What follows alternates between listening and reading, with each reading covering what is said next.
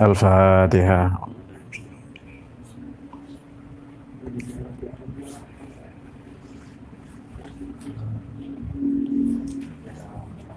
اللهم صل على سيدنا محمد.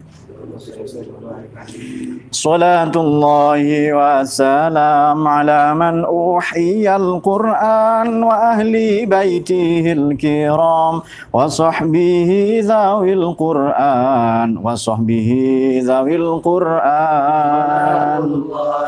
وسلام وأهل بيته الكرام. وصحبه ذوي القرآن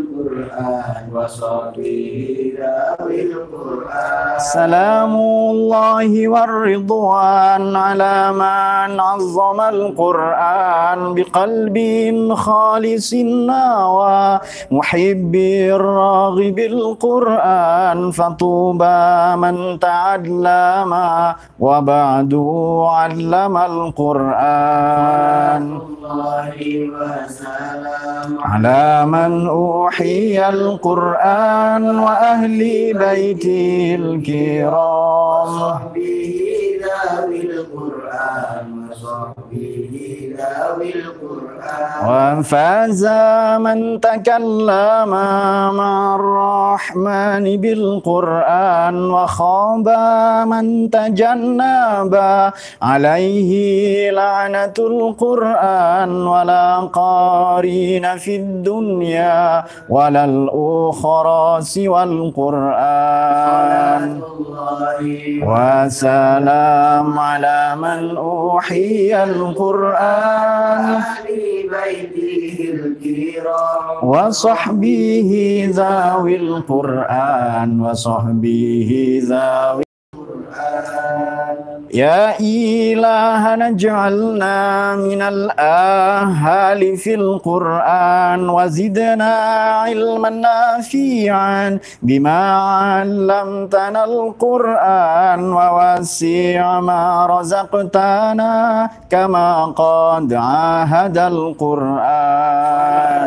الله وسلام على من أوحي وأهل بيته الكرام وصحبه ذوي القرآن ذوي القرآن Bismillahirrahmanirrahim. Salatu wassalamu ala sayyidina Muhammad Rasulillah wa ala alihi wa sahbihi wa wala mabad. Kita lanjutkan kajian tafsir maudhu'i atau tafsir tematik ya. Pada kesempatan berbahagia ini temanya adalah kemerdekaan. Bagaimana memaknainya khususnya untuk milenial, bagaimana mensyukurinya khususnya untuk generasi-generasi Gen Z atau mungkin Gen Alpha yang baru saja lahir ya beberapa tahun terakhir ini. Bismillahirrahmanirrahim. Ada buku menarik, ada pertanyaan elementer dari dua ilmuwan kontemporer sekurang-kurangnya. Pertama Syekh Zaki Yamani, yang kedua Syekh Mustafa Al-Ghalayaini.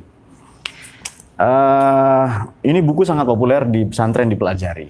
Kalau Mustafa uh, Syekh Zaki Yamani ada bertanya begini dalam bukunya Al Mushkilatul Asr atau problematika kontemporer. Ada sebilah tanya berbunyi lima zat akhirul muslimun wa taqaddamal akhir.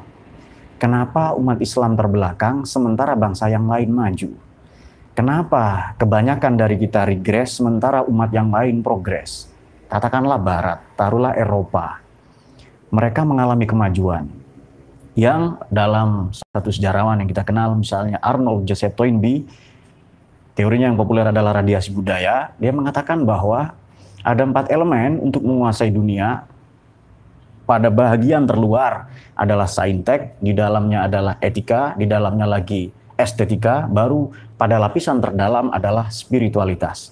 Kita hanya terkuat pada bagian yang terdalam tapi pada bagian luar itu keropos yakni pada aspek saintek Nah, bagaimana memaknai kemerdekaan itu sekurang-kurangnya? Pertanyaan menarik tadi dari Syekh Zaki Yamani ya. Kenapa umat Islam terbelakang? Kita ento sudah sudah merdeka 75 tahun.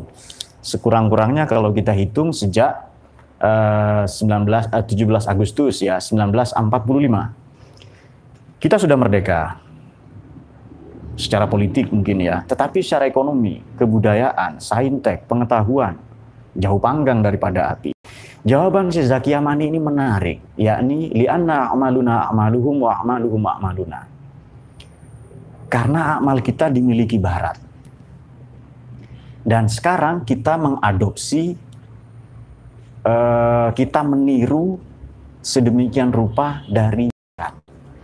Wa amaluhum amaluna. Kata beliau amal itu karena bentuk jamak ya, isinya pertama ilmu pengetahuan, al-ilm, yang kedua ittihad, kesatuan visi misi untuk kita maju ini.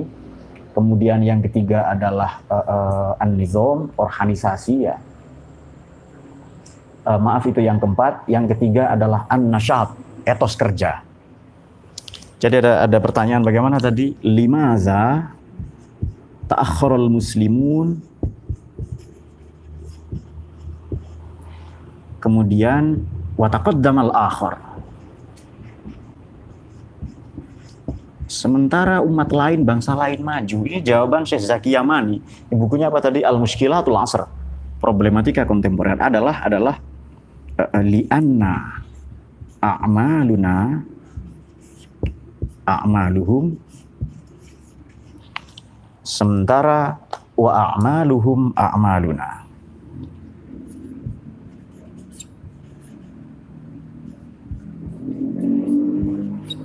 Baik, akmal ini kita garis bawahi. Ada empat, nomor satu tadi ilmu, nomor dua ittihad, nomor tiga nasyat, nomor empat nizam. Oke. Pada aspek pertama ilmu saja kita buruk, lemah. Cara bagaimana? Oke sekolah banyak misalnya, perguruan tinggi banyaklah yang bonafit. Tapi kita tahu ada kapitalisasi, ada materialisasi dalam dunia pendidikan. Ada jual beli kursi, jual beli gelar, apa pun dan sebagainya. Oke. Okay.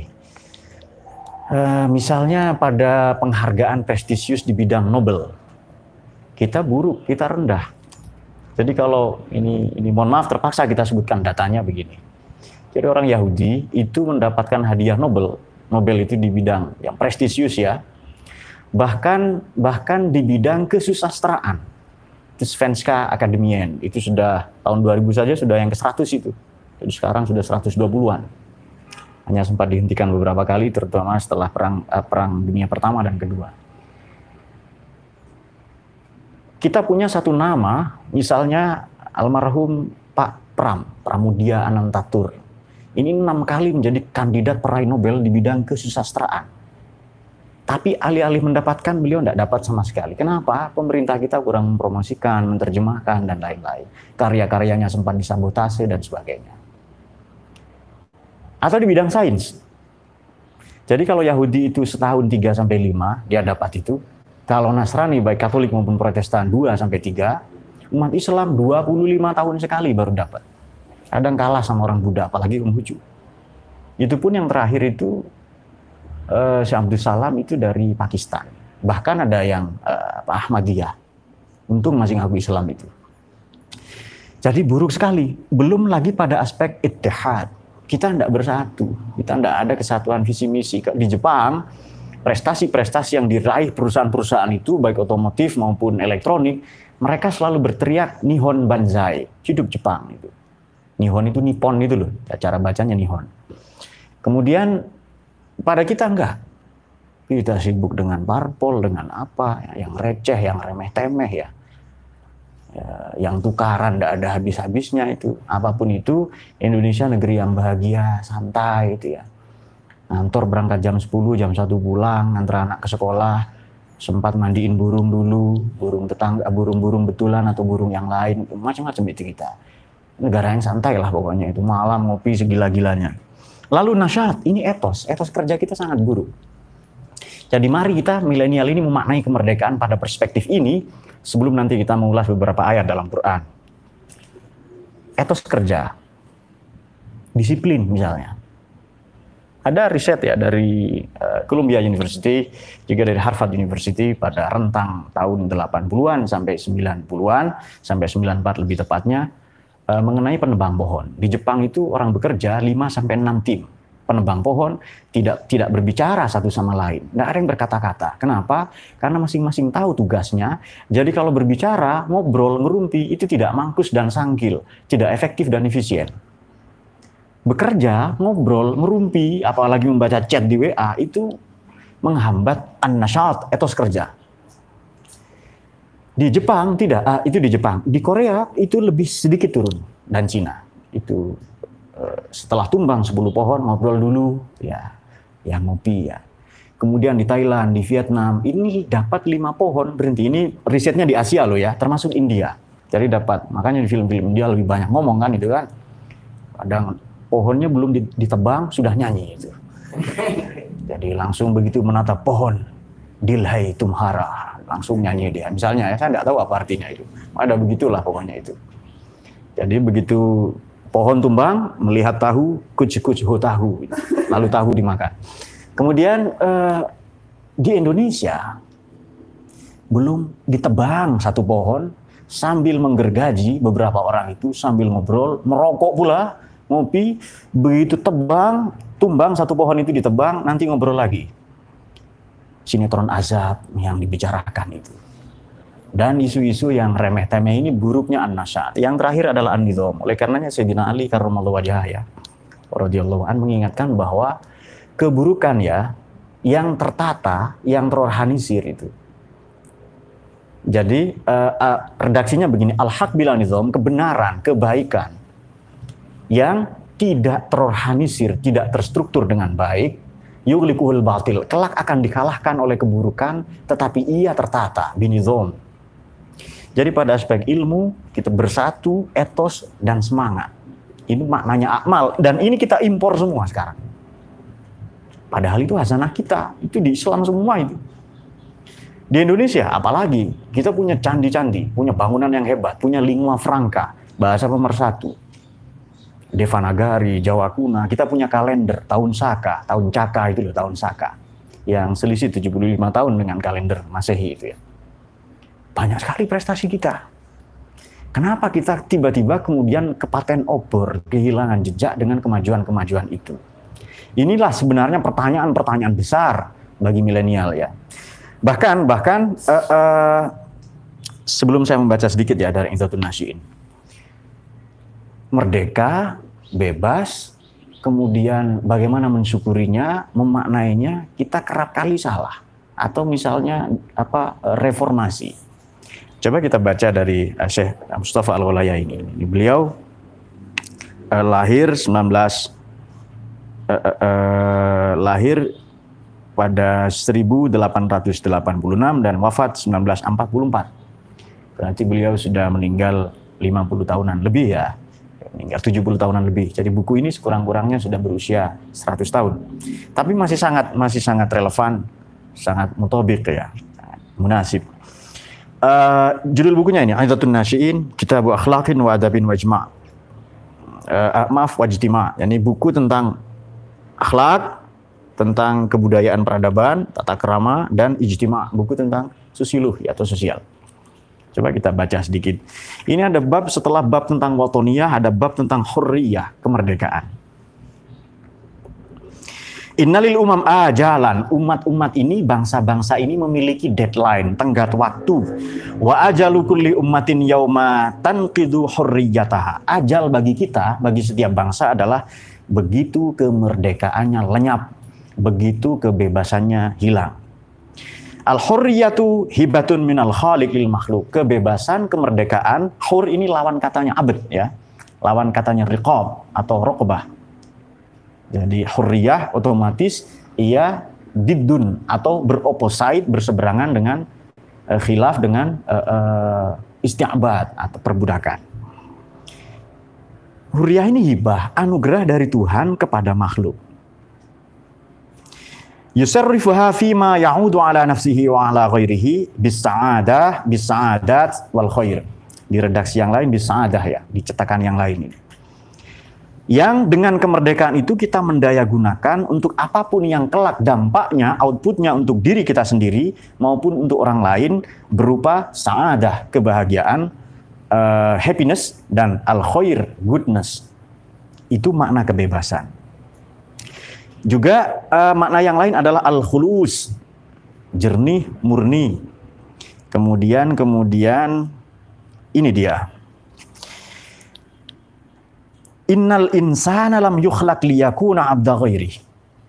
Manusia itu tidak diciptakan untuk diperbudak oleh bangsa-bangsa lain. Jadi perbudakan istiabat ini ada dalam semua peradaban. Kita mulai dari yang paling tua misalnya apa Mesopotamia, Assyria, Babilonia, kemudian disusul, apa Persia, lalu Romawi, yang nanti Persia dikalahkan Romawi ya kan, Ulibatur Rum, bagaimana itu di Quran itu loh.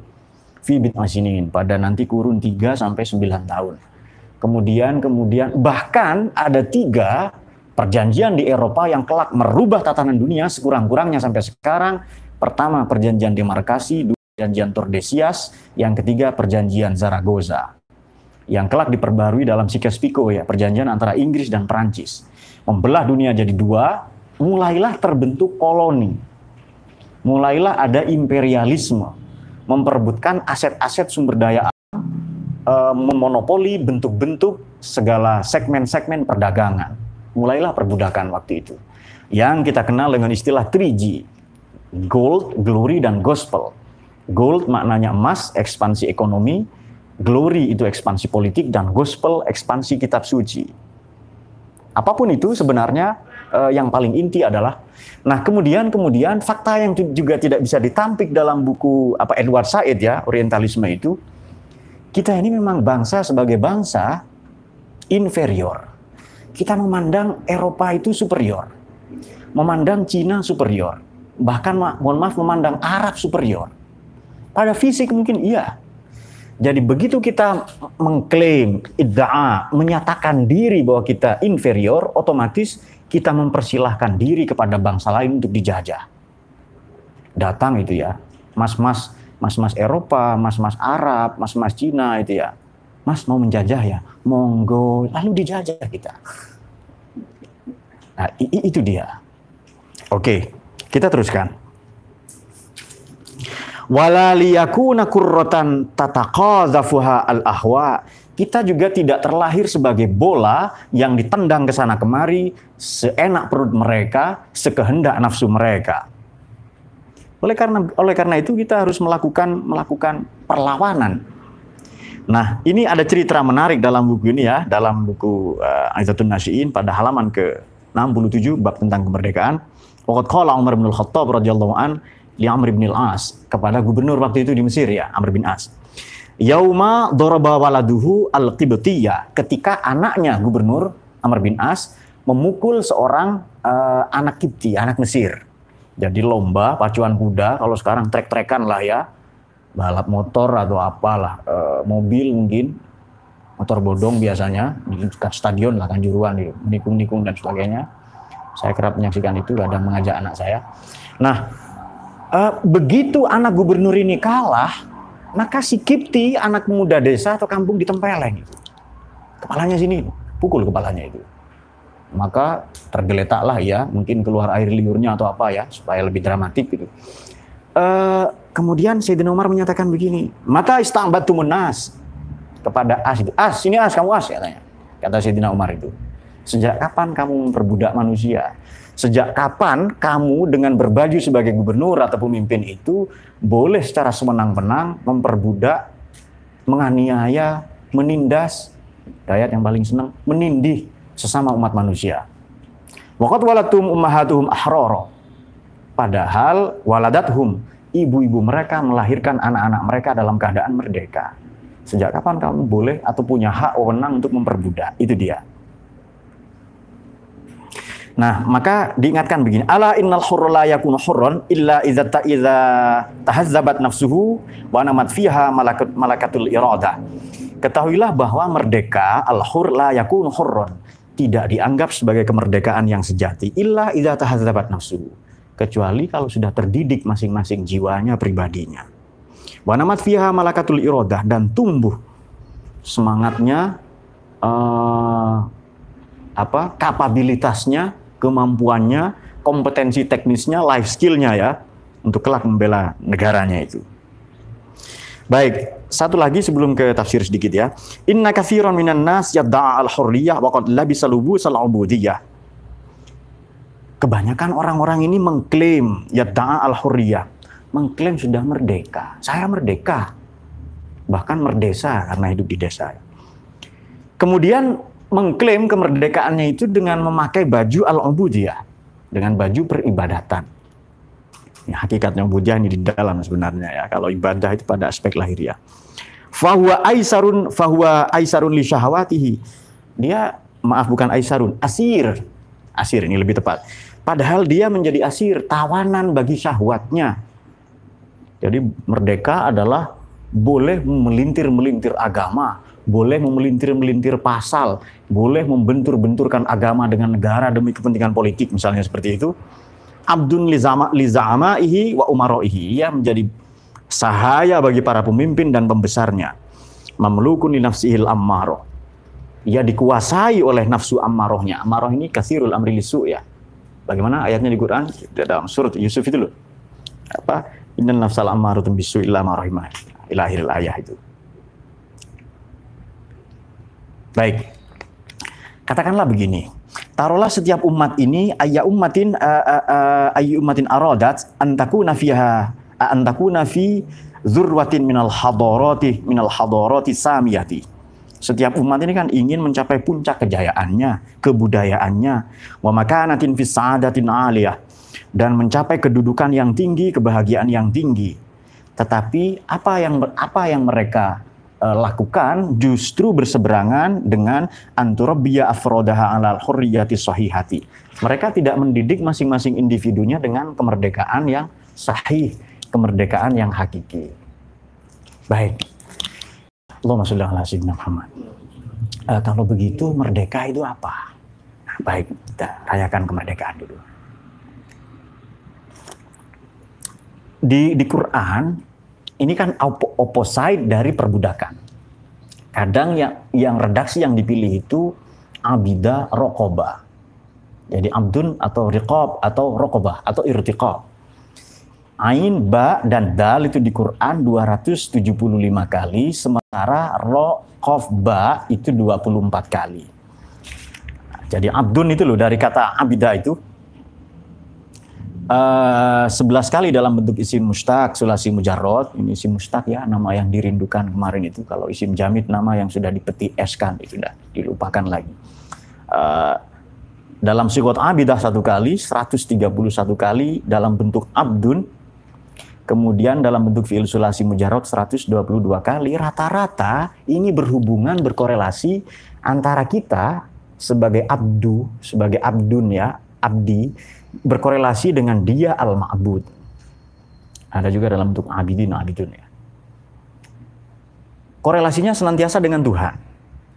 Makanya kita menyembah ini. Kalau taat boleh kepada sesama umat manusia, pemimpin misalnya kita wajib mentaatinya meskipun syarat dan ketentuan berlaku, tapi kalau ibadah hanya wajib kepada kepada Allah SWT. Baik, sementara kalau rokoba ini ikut wazan, pakai wazan ifta'ala, Koba ini maknanya uh, menguasai atau memonitor. Makanya budak itu kan dikuasai terus oleh tuannya. Ikut wazan ifta'ala satu kali, dalam bentuk rokobah sembilan kali, rokib lima kali, dalam filsulasi mujarrot itu tiga kali, dalam tafa'ala uh, ini dua kali. Sebelum terlalu jauh ke sana, akidah Islam ini nuansanya pembebasan. Akidah kita itu, akodah itu kan mengikat Bagaimana mungkin mengikat tapi membebaskan? Itu kan pertanyaan yang cerdas itu. Akidah itu maknanya mengikat. Akad itu kan kesepakatan yang mengikat. Makanya kalau Anda jomblo kan akad kan itu kan. Dan itu yang diharap-harapkan kan ya. Itu kan yang mengikat itu. Lazimnya dengan bersalaman. Kalau tidak punya tangan boleh pakai tangan artifisial itu. Hanya ada sikut sampai sikut ya. Pokoknya akad itu. Intinya itulah ikatan itu kan. Uh, Kemudian kemudian akal itu juga bermakna ikatan. Yang nanti dihitung dalam bagi orang-orang beragama kan, syarat yang beragama kan akil ya, daya gunakan mekanisme intelektual.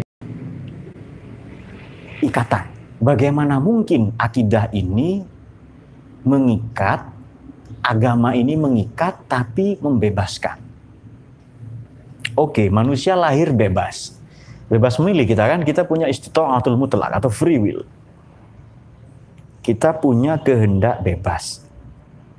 Artinya kita menjadi apa dan siapa, memilih agama yang mana, dan bahkan calon mertua yang mana, ini pasti jomblo segera mengaminkannya, itu kita bebas. Memilih menjadi apa, menjadi menantunya siapa, silahkan. Pekerjaan yang mana, profesi yang bagaimana, bebas. Itu catatannya.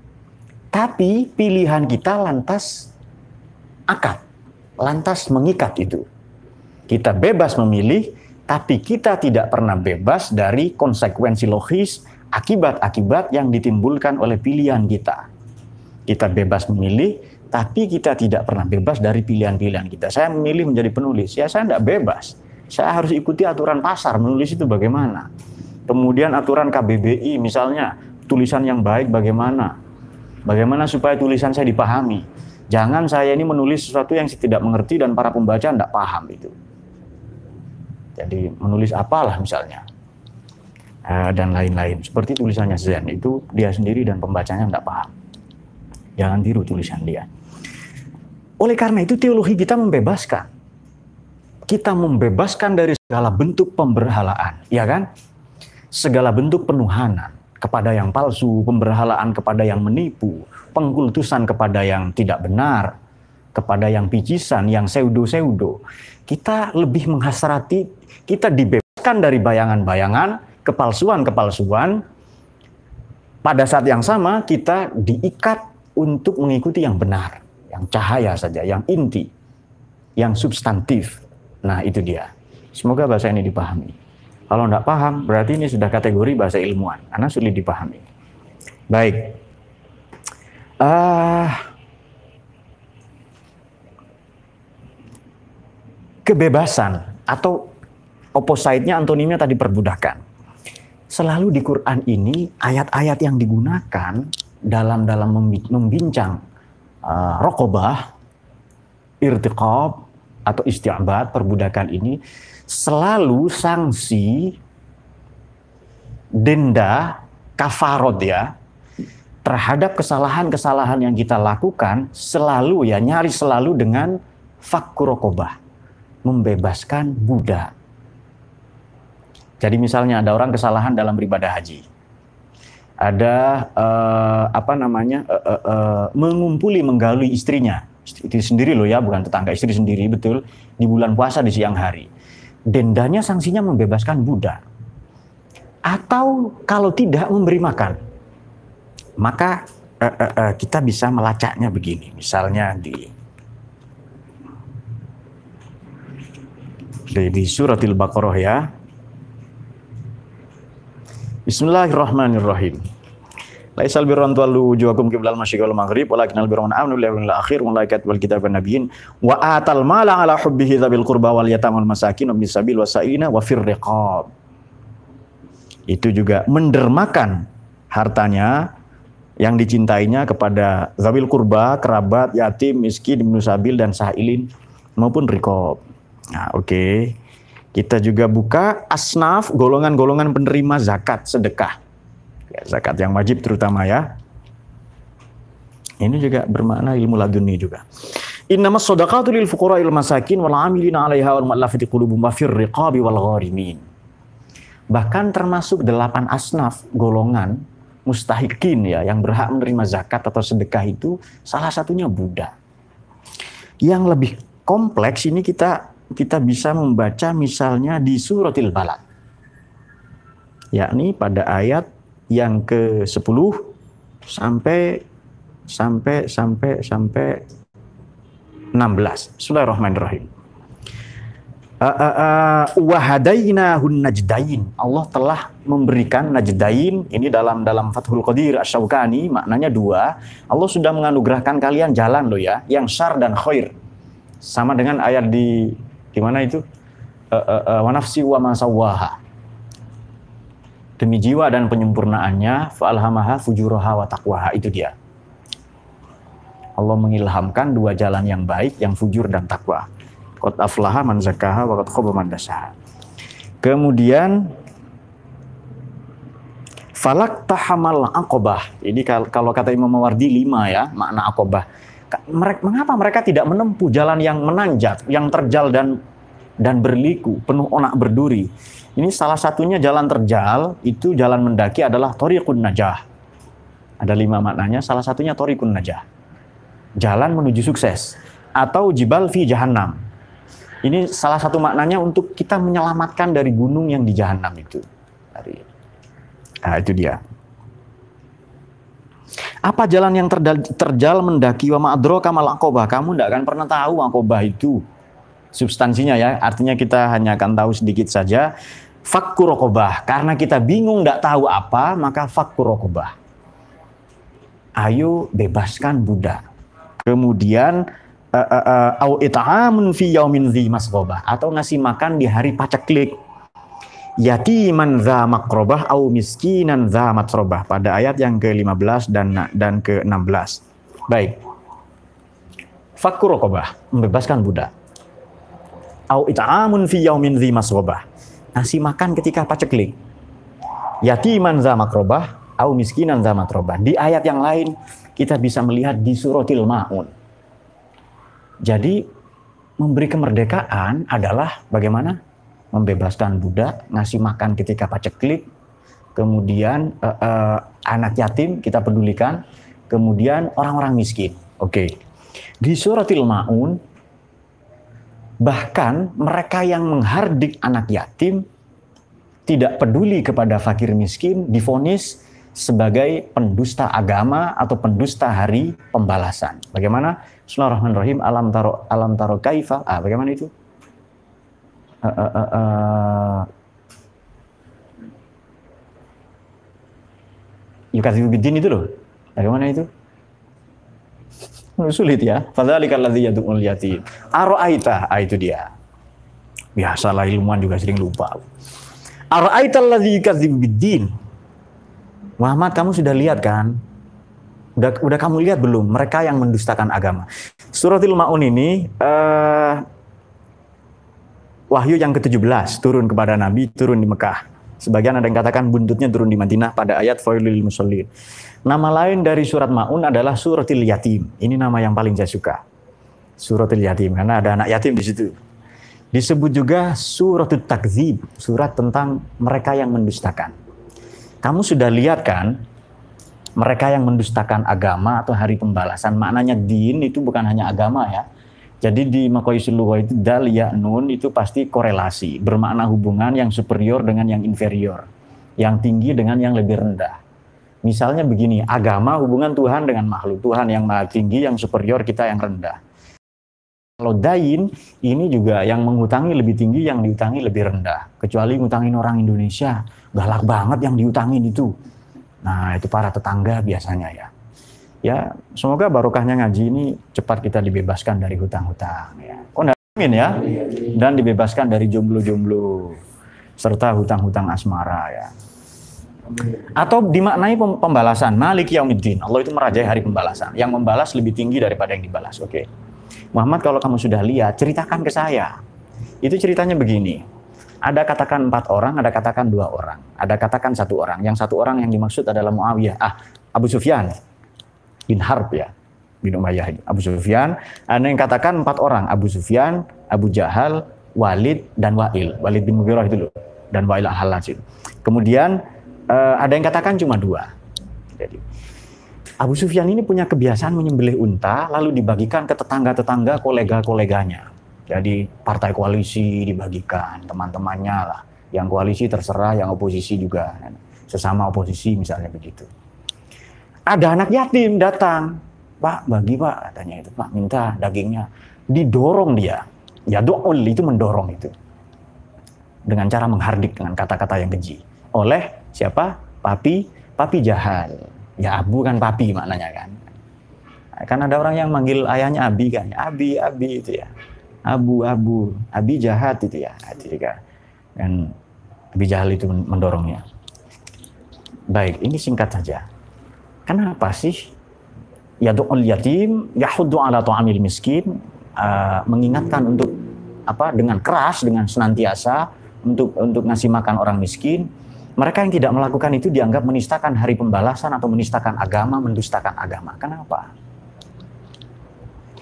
Baik, yatim dulu. Yatim ini maknanya satu manla abalahu, yang tidak punya bapak. Otomatis ibunya janda ya kan. Nah, itu juga patut kita canangkan bagaimana memanfaatkan ini. Ngurusin itu loh. Kan sebelah kita kan pengadilan agama ini banyak sekali ini bagaimana pemberdayaan, empowerment ya. Uh, widower empowerment. Uh, widow empowerment. Widow itu maknanya janda, empowerment pemberdayaan. Dan Nabi itu menyayangi itu. Uh, armalah ya. Mungkin ada sebagian seperti Mu'id di sini Sayyad, Sayyadul Armalah, pemburu janda. Janda Naim. Selain janda, janda Naimnya. Baik, uh, kemudian kemudian yatim ini tidak punya bapak atau maknanya sendiri. Itu juga yatim. Kalau ada batu-batu akik itu juga yang mahal, yang langka itu disebut adrul yatim bahasa Arabnya, permata yang langka. Oke. Okay. Uh, fawailul musallin nanti celaka dia sholatnya yang lupa akan substansi sholatnya. Atau di ayat yang lain Quraisy misalnya. Ila fi Quraisyin ila fi mutasyidai wa sifal ya'budu rabb hadzal bait alladzi at'amahu min. Kenapa sih Allah ini menyifati dirinya sebagai zat yang maha memberi makan? Ya mun'im tapi spesifik mut'im, ngasih makan. Uh, di di surat Fajr itu juga ada. Di surat Al-Fajr itu juga ada kan? Bagaimana itu? Uh, ta'kuluna turul ta'klal lama wa tahbunan malah hubban jamaah itu ya. Sebelumnya itu juga ada wala tahaduna ala tu'amil miskin. Bahkan bahkan Kanjeng Nabi sendiri oleh Allah dilahirkan dalam keadaan dalam keadaan yatim, ya kan? Alam yajid yatiman fa'awa. Kamu kan yatim, lalu kami mengasuhmu. Firman Allah demikian itu. Baik. Jadi makna kemerdekaan, pembebasan kita Nomor satu, kita membebaskan diri dari segala bentuk perbudakan. Perbudakan ilmu, perbudakan sistem, perbudakan politik, perbudakan kebudayaan, perbudakan apa saja yang keluar dari substansi kebebasan. Namun demikian patut kita catat bahwa bebas itu bukan berarti bebas aturan, ugal-ugalan, bukan.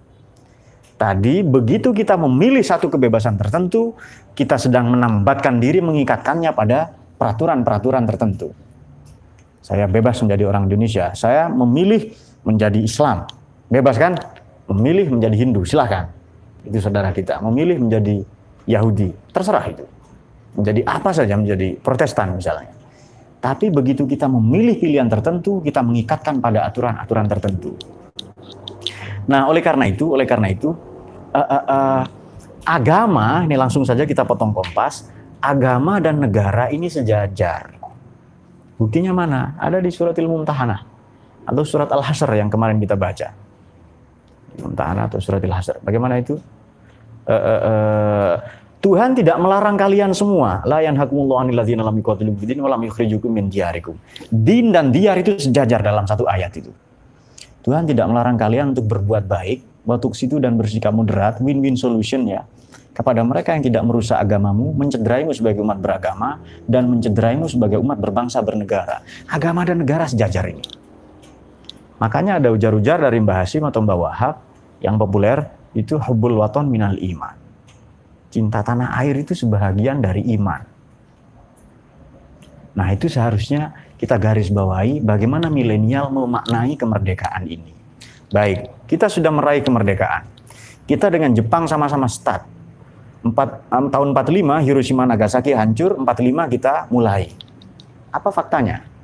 Tahun 60 Korea dengan dengan kita itu setara, tapi sekarang lihatlah Korea Selatan seperti apa, apalagi Korea Utara. Baik. Jadi ada ada begini. Para ulama ini sudah punya ainul basiro. Para ulama ini tahu bahwa melawan penjajah itu pasti sulit. Maka perlu baca literatur. Di surat Rum itu baca Jangan Arum 21 tok tentang nikah itu. Ya kan, lintas gunung wilayah ngodatan rohma itu tok yang dibaca. Bukan. Baca dari awal itu. Huli batir rum. Kelak Romawi akan dikalahkan. Romawi dikalahkan oleh siapa? Akan dikalahkan oleh siapa? Oleh bangsa bangsa Persia. Ada di surat Ar-Rum ya. Nanti teman-teman bisa lihat bagaimana itu. Nah, coba dilihat itu. Padahal tadinya dia menang. Ah, ya kan? Itu kan ayat populer itu. Ini ayat-ayatnya kalian ini yang buru-buru nggak sabar mau nikah itu loh. Ya kan? nah, ini dia. Uh, Fiatnal ardi wahum mim ba'di ghalabim sayaglibun fi bid'ai sinin ini yang kita singgung tadi. Uh, di negeri yang terdekat mereka setelah kalahnya itu akan menang dalam beberapa tahun lagi. Tapi nanti Romawi akan menang. Ya, mengalahkan Persia nanti. Baik. Apa betul bangsa Indonesia yang mengusir penjajah itu? Betul nggak itu? Tidak. Makanya dalam jihad, dalam perjuangan, para ulama di Indonesia ini melibatkan Allah di situ. Apa betul kita mengusir Belanda, mengusir Jepang? Tidak. Siapa yang kalahkan Jepang? Amerika, ya kan? Ya kan? Setelah dua bom di Hiroshima Nagasaki itu loh, 14 dan 16, Fat Boy dan Fat apa? Fat Man dan Little Boy, dua nama bom atomnya itu. Fat Man itu manusia gemuk, Little Boy anak kecil itu. Nah, lalu di masa itulah ya, Fibit Isinin di rentang 3 sampai 9 tahun ada momen vakum of power, kekosongan kekuasaan. Di situlah kita memproklamirkan kemerdekaan. Jadi bukan kita yang mengalahkan. Artinya, kalau kalau secara matematis kita tidak bisa kalahkan, misalnya mengalahkan dalam sains, dalam apa pun saja, akan ada fase di mana Allah menolong kita nanti itu. Bagaimana? Walakot nasarakumullah badrin. Sungguh Allah telah menolong kalian pada perang Badar. Wa antum azillah. Kamu lemah sekali.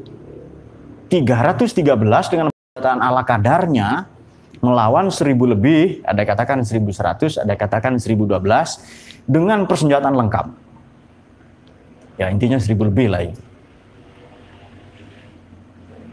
Bagaimana kalau melibatkan Tuhan? Jepang kalah sendiri, makanya ada resolusi jihad kan? Itu kan tujuannya Belanda ngangkangin itu. AWS Malabi macam-macam itu datang tapi nanti mati semua itu. Korban kita 6 ribuan itu.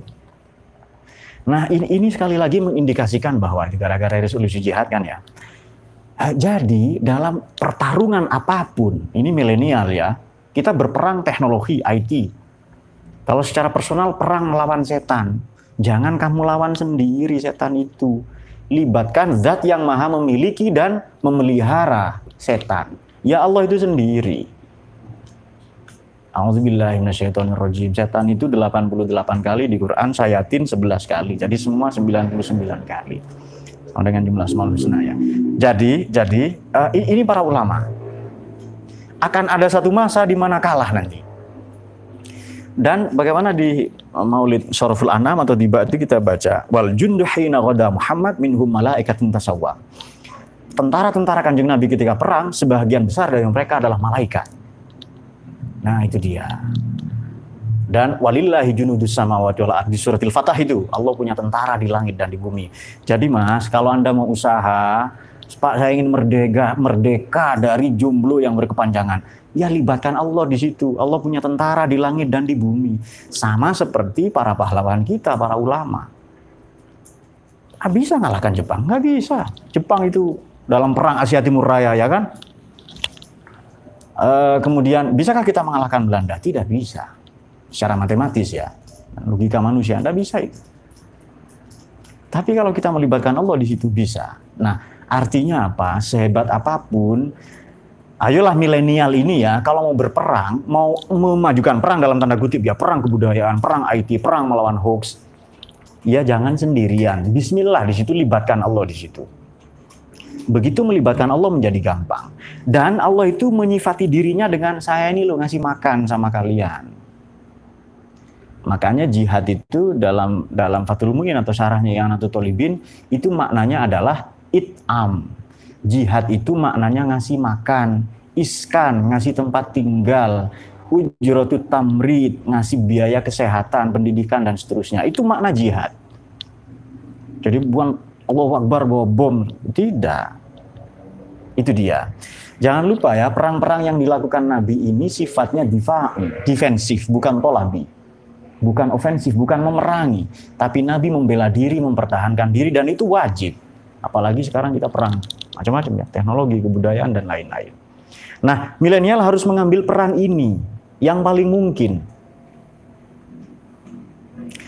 Eh, apa yang kita wakul kulu ya'mal ala syakilati. Kalau dicontohkan di bola itu Maradona.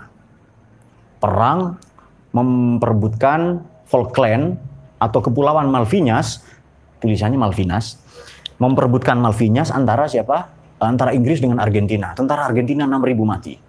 Itu di tahun 84. Delak, dua tahun kemudian 86 Maradona membalas itu dengan gol tangan Tuhan ke gawangnya Peter Shilton. Ya, di Piala Dunia di Meksiko, di Meksiko itu. Di Stadion Maracana itu. Kok tahu? Iya, saya suka baca itu kok. Ya, ya tahu itu. Ilmuwan gitu loh, masa nggak tahu hal-hal begitu kan itu. Kalau Zen pasti nggak tahu ya. Balok tok tahunya ini. Nah, kata Maradona, ini pembalasan saya untuk kekalahan untuk prajurit-prajurit Argentina yang mati. Ya kita bisa melakukan itu semua. Nah sekarang perang bukan senjata, perang virus, perang teknologi, perang ideologi, itu kita ambil. Uh, perang ilmu pengetahuan. Nah, kalau bola sudah, sudah tidak usah diharap di bola, tidak usah dibela mati-matian, tetap kalah kita di bola. Kecil-kecil ya kan. Nah, tapi nggak apa-apa, ini Pak ya sudah nggak apa-apa.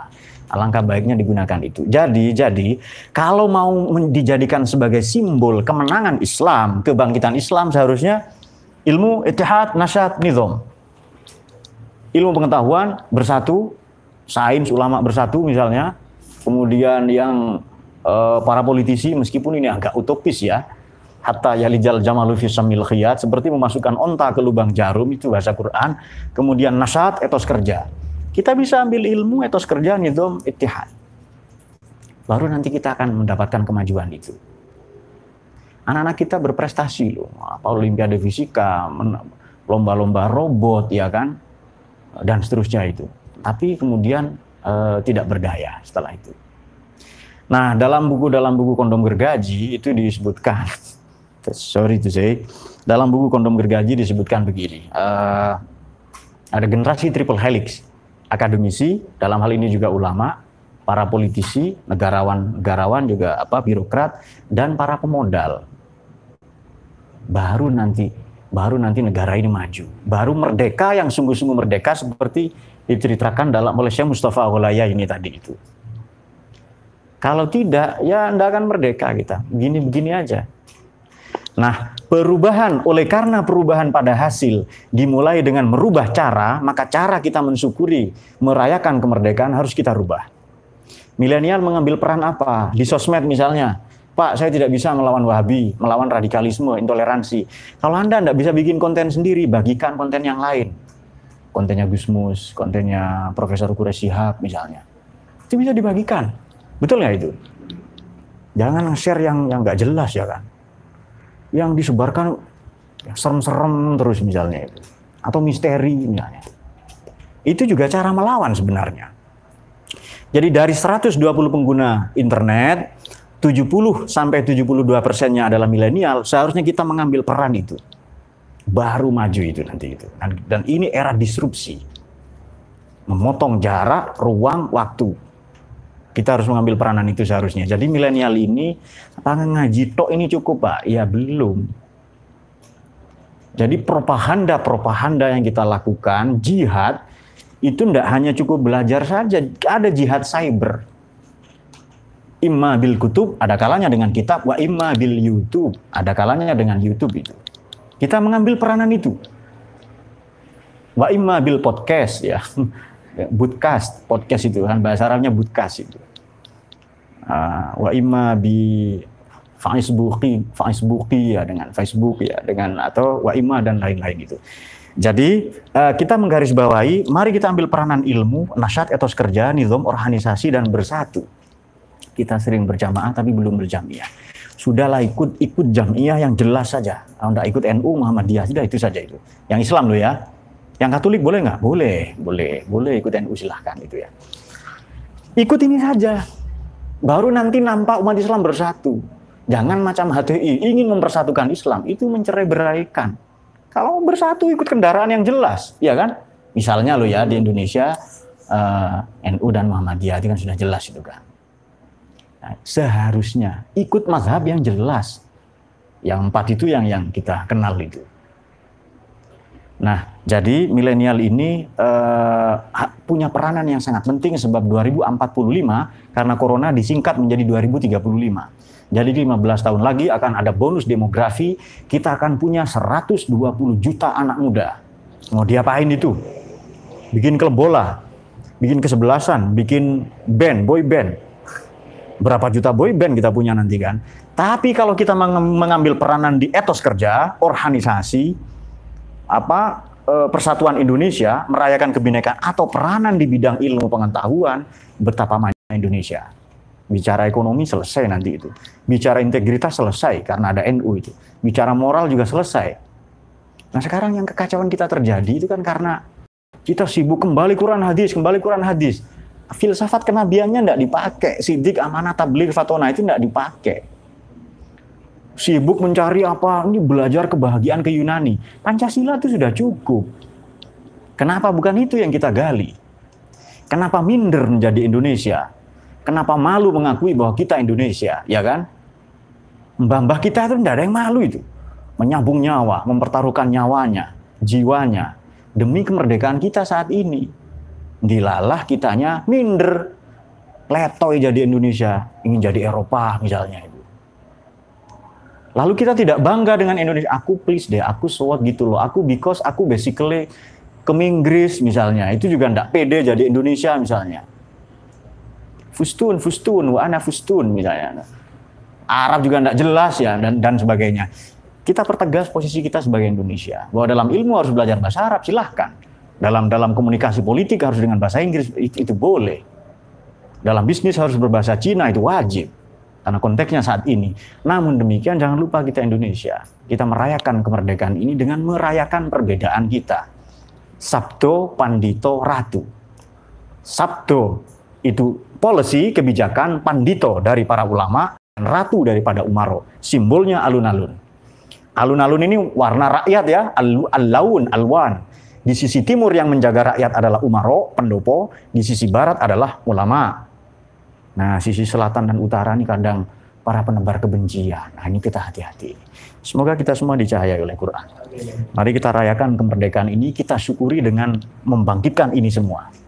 Supaya pertanyaan lima zat akhirul muslimun wa taqaddamal akhir terjawab. Kenapa kita terbelakang bangsa yang lain maju? Kenapa 75 tahun masih merangkak? Nah, ini seharusnya kita jawab ini. Bismillahirrahmanirrahim. Allahumma rahamna bil Qur'an waj'alhu lana imaman wa nuran.